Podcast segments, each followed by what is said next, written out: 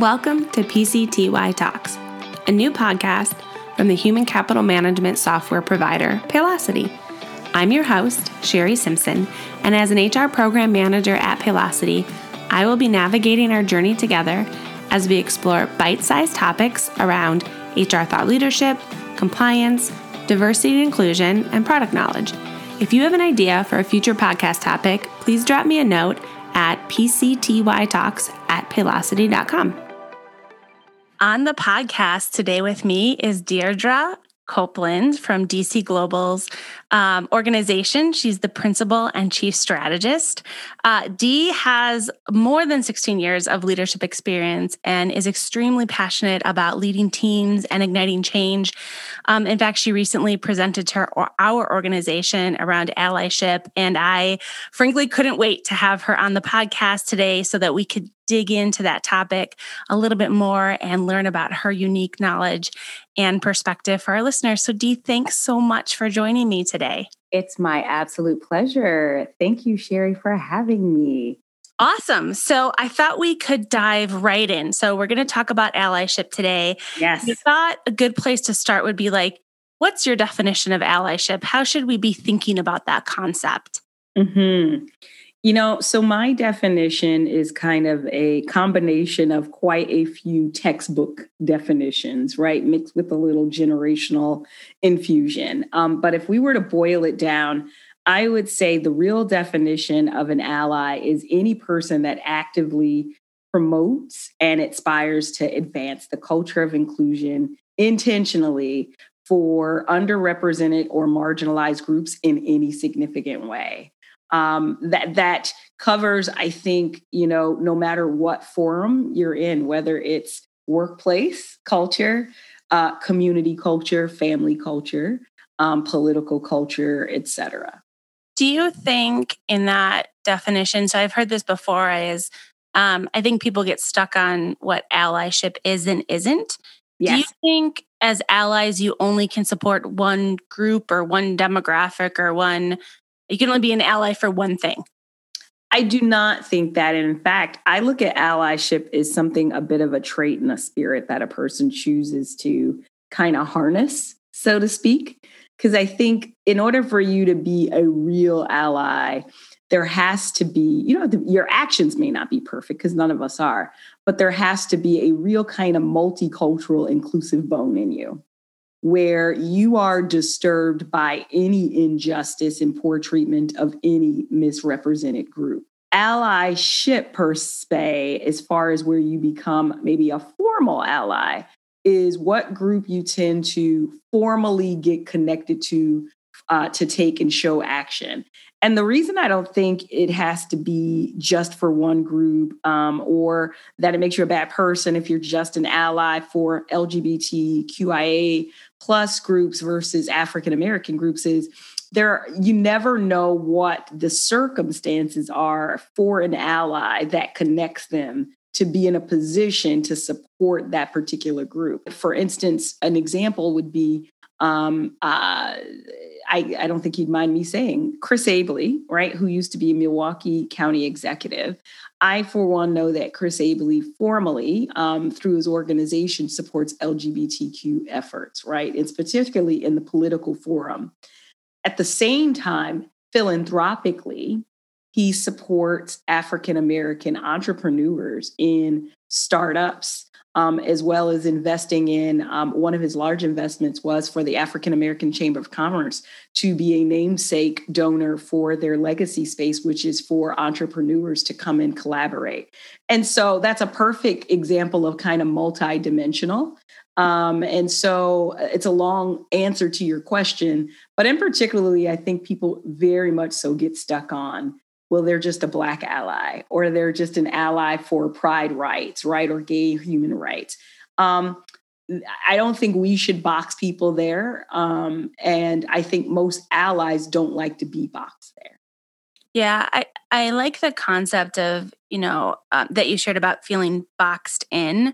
Mm-hmm. Um, you know, something that we talked about in our session with you, and I think a question that comes up a lot is um, I have this passion, I have this feeling, right? This spirit of allyship that you talked about. um, but I don't know what to do with it, and I don't want to offend anybody.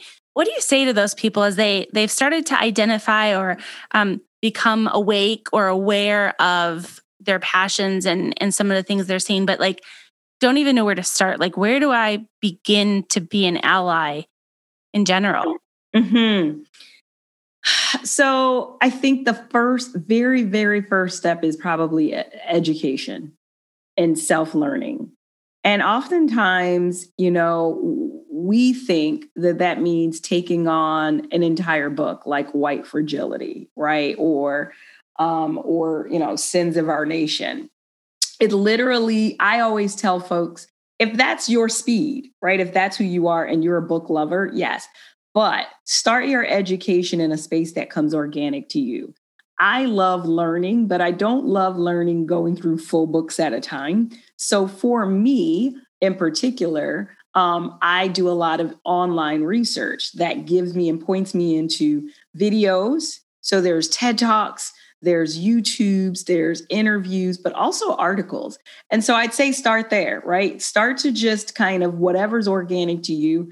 I would even start people on the internet because that way you can ask your questions and find the perfect resources versus reading a whole full book and still leaving with more questions than you started with.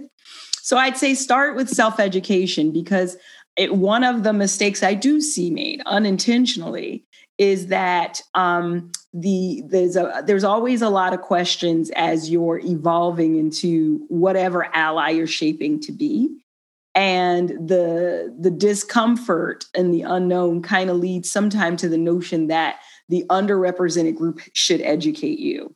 Um, it is a little bit of a marriage of education but it starts with self-education. Secondly i'd say figure out where the low-hanging fruit of support is right does your organization like yours in particular have ERGs you do um, the best thing that you can do is join the ERG that's connected to the affinity of the group that you'd like to learn more about and that you feel most connected to. Um, you're going to learn a whole lot just by that because those groups stand for advocacy, education, and support. I'd say the third thing to do is to create maybe some small, safe spaces of learning um, where there's already some uh, relationships of trust that you can connect and start conversations, just conversations, nothing too crazy. Um, but then, last but not least, take perfect off the table. You know, intergenerational and um, inter-raced relationships. Uh, anytime you see them when they're harmonious, there's a journey of a road of messiness that led there of hurt feelings, of unintentional offenses. Um, and that's critical because in order to connect on a deep level, you have to go deep. And let me, I mean, think about our relationship with our significant others, right? And how many bumps we had along the way before we found this harmony, right? Of understanding what that person's intent was and i think that is that's critical so taking perfect off the table because it's not it's impossible to be an ally and think that you're going to be perfect in in this space yeah i've used i've used the caveat of um I don't know if the question I'm going to ask is ignorant or not. You know, I'm trying to learn. I'm a work in progress. Yes. Um, here's what I've read. Is it right? Is it not right? How what's your experience been like? Yes. I've used some of those phrases. Do you have some go-to phrases that um, you've used or suggested for people in the past? Yeah, I'll start by saying I love that you started with here's what I've read, right? Um, it immediately puts people a little bit more on the defense when it feels like you're coming from a place of, I'm looking to affirm research versus use you as my research, right? Um, and so I think that's a really good one. I think other phrases are, um, one, I'll be honest, it really depends on the scenario. If it's proactive, I think it's a scenario where you specifically maybe say, Hey, I'd love to have a discussion um, on race wondering when you'd have a moment that we can sit and talk. You know, when you don't catch people off guard, that helps. you'd be so surprised how many people in all of those um, demographic affinity groups are more than willing to have this conversation. They just don't prefer it when we're at the lunch counter. And you may then just kind of, without warning, kind of throw out a question to say, is it normal for Black people to do that? Or is that normal in the gay community? I thought, I thought queer was, you know, a bad word or offensive. What, ha- you know, that kind of throws folks off versus the alternative of, listen, I've been doing some recent research and I'd love to sit down and have a conversation with you about terminology just because I'm still learning and growing. And I know that you could be informative to my growth here. And then having that. So I love that. If it's in the moment, because sometimes these things happen, right? Um, I think uh, the, you know, I, I think same. You ask a bit of a, hey, can I can I can I ask you a bit of a um, ethnically personal question or uh, maybe culturally sensitive question? Perfect lead in. Um, yeah. Yeah, I appre- I appreciate those um, those last two wording suggestions. I think that's huge to uh, at least have that in your in your bucket to be able to pull from. Um, I want to switch gears just a little bit and talk about um, you know, as we've gone through this recent social unrest, we've seen mm-hmm. companies really rise to the occasion. We've mm-hmm. Companies struggle. Uh, we've seen companies fail. um, but, you know, one of the things that's still out there from a gender diversity perspective is there's still a lot of white males in power in organizations. And you know this concept of you know the cisgender heterosexual white male um, you know how do we how do we as hr people if i think about it from our perspective how do we help continue to bring people along on this journey and show the importance of allyship show the importance of the influence that um, people in the organization can have um, not only changing their own perspective but trajectories of their company and ideology on things like ERGs and benefit resources and those types of things? You know, so I think it starts with if you're going to be in the human resources business, right? You're in the human business. And um, I think it starts by leading by example.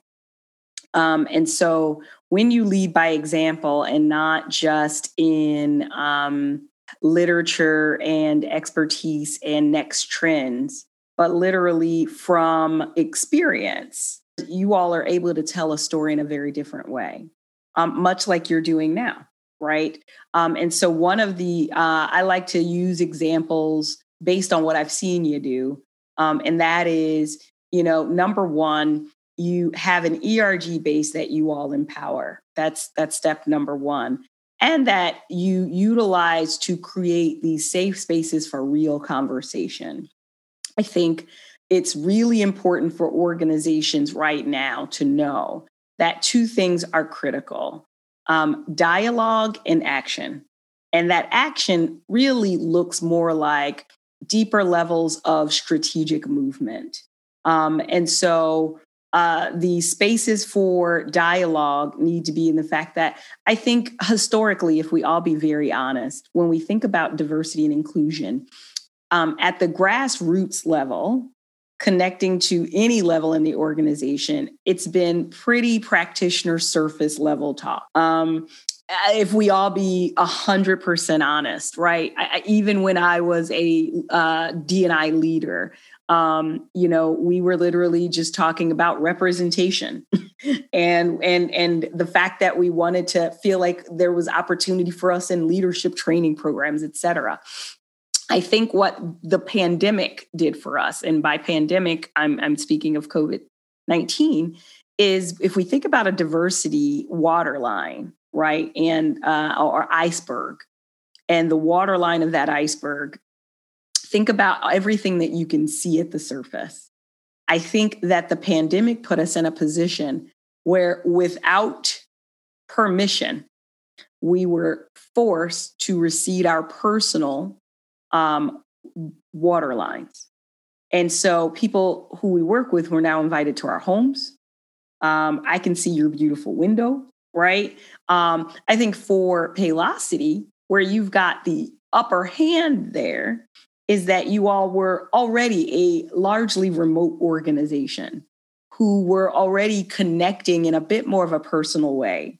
And so you all knew what it takes, number one, to drive any initiative, let alone human initiatives like culture, to connect close enough. And so I think you all telling these stories and then being super clear and transparent about um, how it's worked, what worked, what didn't. I think that's critical. When we, um, so, and that's for conversations. As far as action, I think um, there's no other way for me to say it. I think that allyship in this new season is really about in corporate spaces anyway. I'll put that, I'll separate and say workforce. I think allyship in corporate spaces is really around every level figuring out from a structure and system perspective how they make real change to allow everyone the opportunity to show up and contribute. That's going to result in programmatic changes um, it's going to result and it should eventually maybe even how performance is measured to some extent um, and maybe even what training looks like to some extent um, so i think that's a long answer again to your question um, but clearly you hit a passion button there it's interesting your comment about training because um, when i think about you know allyship and and becoming more aware and really thinking through things uh, and learning learning from those experiences mm-hmm. um, we had an employee reach out and say hey i'm hard of hearing and all of our training isn't closed captioning or closed captioned and it was such an aha moment but it was like oh duh no brainer we should have already been doing that um, but it took somebody just having the courage to say like hey yeah this isn't working for me and I yeah. can't experience this the same way. So I yeah. think there is a piece there about not only from, you know, the HR person trying to help educate leadership, but also creating an environment where employees feel like they can speak up and can yes. my needs aren't being met. Yes, I have to feel safe enough to even give you what you can't see on my diversity iceberg. Right. I have to feel, and it's interesting that you use that example. So um, I'll save the name of the organization, but um, there is an upcoming event that I'll be engaged with. And um, one of the uh, panelists um, uh, reached out and stated that their organization stated that um, we had to wear masks. Well, she has to show up and wear a mask for what will be a hybrid event. So we'll all be together. Now, the disclaimer and the fact that um, the organization who's throwing this, when I tell you went through crazy lengths to make sure this is COVID safe, like down to the fact that we'll be the only six people in a 5,000 square feet room. We're sitting at three eight foot round tables, two apart, et cetera. And this person was so concerned because they said, number one, um, and they're representing a particular demographic. Um, and I said, and they said, maybe I should just sit this one out. And I said to them, Do you want to sit this one out? Um, and they said, No. And I said, Well, you're not going to, because here's the deal. I said, We'll figure out the solution. And ultimately, uh, you know, I think what drove me a little crazy is that it was based on optics and not really con- uh, safety measures. Eventually, she just said, I was willing to sit it out because I was going to feel uncomfortable why do I have to be the only person on this panel with a mask on? No one gets to hear my voice and see what I said. And I said, and the third reason, I refuse to host an event where my hearing impaired participants can't contribute. And I said, so where I'm frustrated is that it seems like this organizational policy doesn't keep that in mind given that they stated that anytime you publicly speak, you have to be in a mask. And so ultimately, our answer was that we ordered some masks with some clear middles and uh, we'll, we'll be just fine. But I told her, I said, I will not let your voice be silent, and I won't let those who um, are hearing impaired not hear your voice and experience. And so it goes back to this notion, right? That what if I was someone who only felt like I could be an ally for one particular group. It then makes me mute and, and, and desensitized when things like that happen. And I'm able to pick up and say, no, this is an exclusionary issue.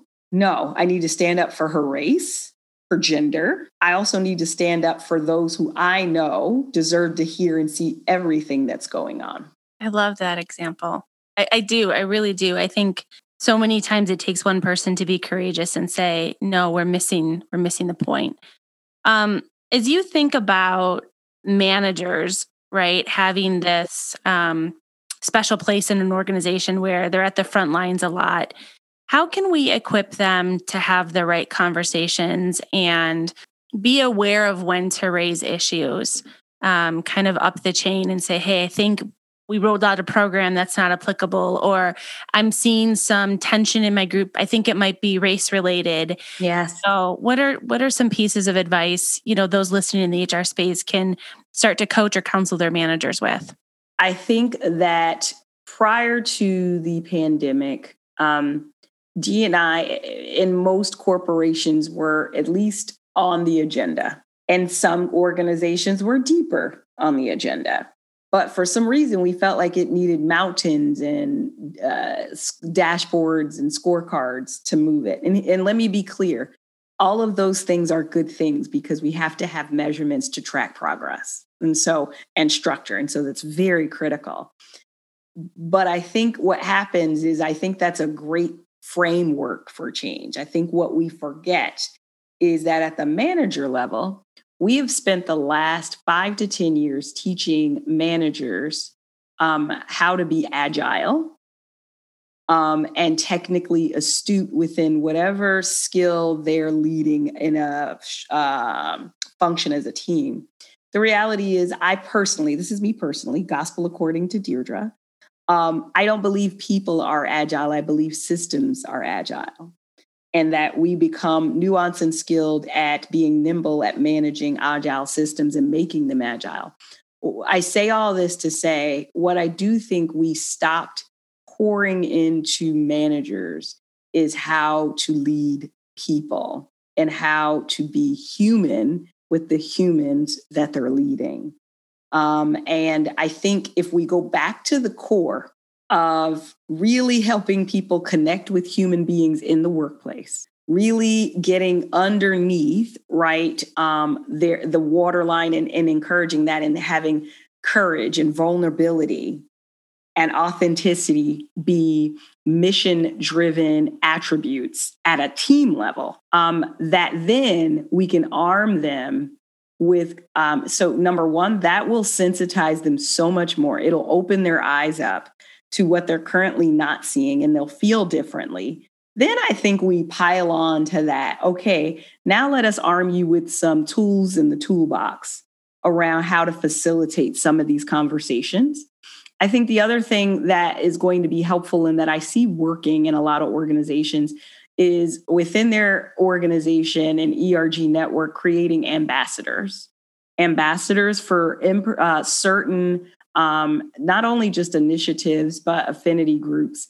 And those ambassadors really being train the trainers and creators of some kind of training in a box.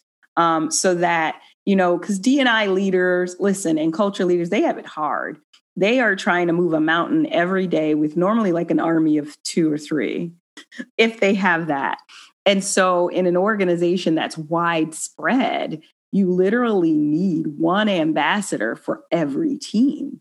Um, but you got to start somewhere. So it's great to start at least with every business function to have an ambassador that represents culture um, and connects to the top of the house. See, this has been such a great discussion, um, both theoretical and tactical and emotional. Um, yes and i think there's just there's so much we can um, bring to the table as we think about bringing our whole selves to work on oh this topic um, if someone wants to get a hold of you and learn more about your company and what you do what's the best yeah. way to do that Absolutely. So if they want to get in touch with me, um, so they can reach me right at my email box, dee at dcglobalgroup.com, or they can head over to the website, uh, which is www.dcglobalgroup.com. And there's opportunity to get in touch then. Um, I love Paylocity. I think you guys are doing amazing work. Um, I always can measure um, the sincerity and um, and potential of an organization based on um, the conversations that they're willing to have, but most importantly, the forms in which their leaders create. And so I have had the privilege of participating in a couple of those, um, and this being my third. And so I think from a culture perspective, you guys are doing so much better than you think. That's number one. Um, but we never know, we only know what's going on in our four walls. Um, but also, I think that you all are going to be in coming years when we talk about culture leaders um, who are setting some trends. I, I, would not be surprised if Paylocity is in the list. So um, I can't wait until I'm called back for whatever reason and consider myself an honorary employee. Well, I appreciate the compliment. And, you know, as always, as we continue to learn, we're going to help our listeners get there too. So, again, thanks for jumping on with me today. My absolute pleasure. Thanks, Sherry. I appreciate the invite.